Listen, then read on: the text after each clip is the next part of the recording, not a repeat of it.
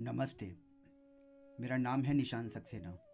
आइए सुनते हैं चाणक्य नीति। आज हमारा द्वितीय अध्याय संपन्न हो रहा है। आइए सुनते हैं द्वितीय अध्याय का सार। इस अध्याय के प्रारंभ में ही स्त्रियों की ओर ध्यान दिलाया गया है। देखा जाए तो दोष तो सभी में होता है। हाँ कुछ के पास अनेक पदार्थ होते हैं, परंतु वो उनका उपभोग नहीं जानते।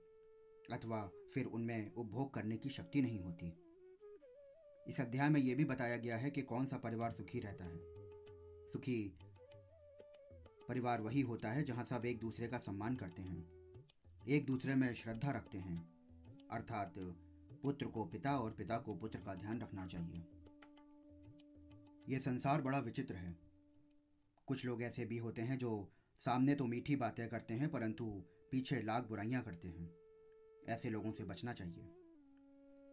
आचार्य ने तो यहाँ तक कहा है कि मन में सोची हुई बात को कभी वाणी पर उल्लेख नहीं करना चाहिए। अर्थात, अपना रहस्य कभी अपने मित्र को नहीं बताना चाहिए। और मूर्खता तो होती ही कष्टदायक है। जवानी और दूसरे के घर में आश्रित होकर रहने वाले को भारी दुख सहना पड़ता है। और ये हमेशा ध्यान रखना चाहिए कि जो स्त्री दूसरे के घर में रहती है, वो जीवन भर दुखी रहती है।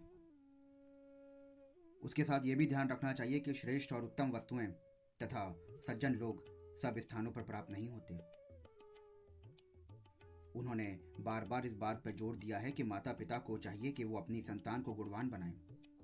उनका ध्यान रखें और उन्हें बिगड़ने ना दें। व्यक्ति को चाहिए कि वो अपना समय सार्थक बनाए अच्छा कार्य करे। इसके साथ उनका कहना यह भी है कि लोगों को अपनी कार्य अर्थात कर्तव्य को पूरा करना चाहिए।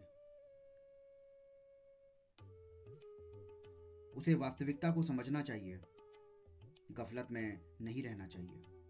उसे यह ज्ञात होना चाहिए कि वैश्या का प्रेम एक धोखा है। इसलिए उसे इस प्रकार की स्त्रियों और दुष्ट पुरुषों से बचना चाहिए।